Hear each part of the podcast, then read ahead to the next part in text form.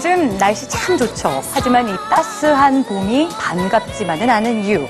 바로 미세먼지 때문입니다. 우리나라뿐 아니라 전 세계가 지금 미세먼지의 공포와 싸우고 있는데요. 이 미세먼지를 줄이기 위해 적극적인 노력을 펼치고 있는 전 세계의 모습. 오늘 뉴스지에서 만나보시죠. 머리카락의 지름은 약 60 마이크로미터. 그리고 머리카락 지름의 6분의 1인 10 마이크로미터가 미세먼지의 크기입니다. 일반 미세먼지보다 한참 작은 2.5 마이크로미터 이하의 먼지는 초미세먼지라고 부르죠.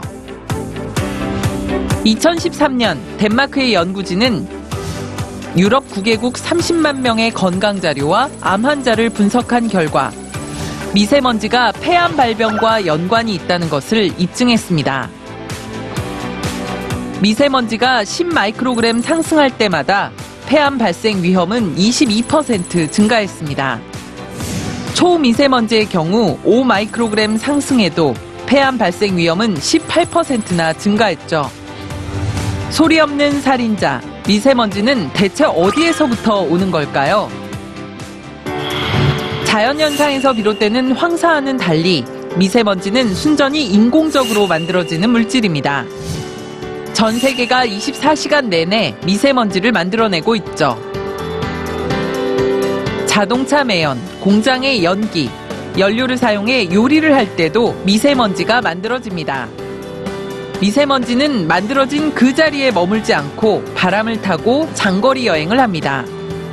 오늘 들이마신 공기엔 열흘 전 지구 반대편의 공장과 자동차, 부엌 화덕에서 나온 물질이 들어있는 거죠. 가장 악명을 떨치는 미세먼지 발생 원인 중의 하나는 디젤 자동차입니다. 2013년 국제암연구소는 디젤 자동차의 매연을 기존 2급에서 1급 발암물질로 상향 조정했습니다. 특히나 오래된 디젤 자동차는 미세먼지의 주범입니다. 하지만 경제성을 이유로 디젤 자동차를 선호하는 상황에서 디젤 자동차의 수를 줄이는 것이 가능할까요? 2014년 파리 시장 선거에 출마했던 안느 이달고 후보의 공약은 디젤 추방이었습니다.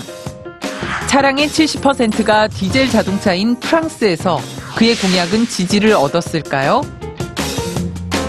안느 이달고는 파리 시장으로 당선됐고 이미 국민의 54%가 디젤 추방이라는 그의 목표를 지지하고 있습니다. 안느 이달고 파리 시장은 2020년까지 파리 시내에서 오래된 디젤 차량을 없앤다는 과감한 목표를 말뿐이 아닌 구체적인 정책으로 내놨습니다. 오래된 디젤 차를 처분하고 가솔린 차량이나 신형 디젤 그리고 전기차로 바꾸는 국민에겐 보조금을 지급합니다. 그리고 디젤에 세금을 부과함으로써 디젤 연료가 싸다는 인식을 바꾸어 놓는 겁니다. 미세먼지를 피하는 것에서 그치지 않고 적극적으로 줄이려는 노력은 우리나라에서도 절실히 필요한 상황입니다. 우리가 마시는 미세먼지의 50% 이상이 중국이 아닌 우리나라에서 만들어지기 때문입니다.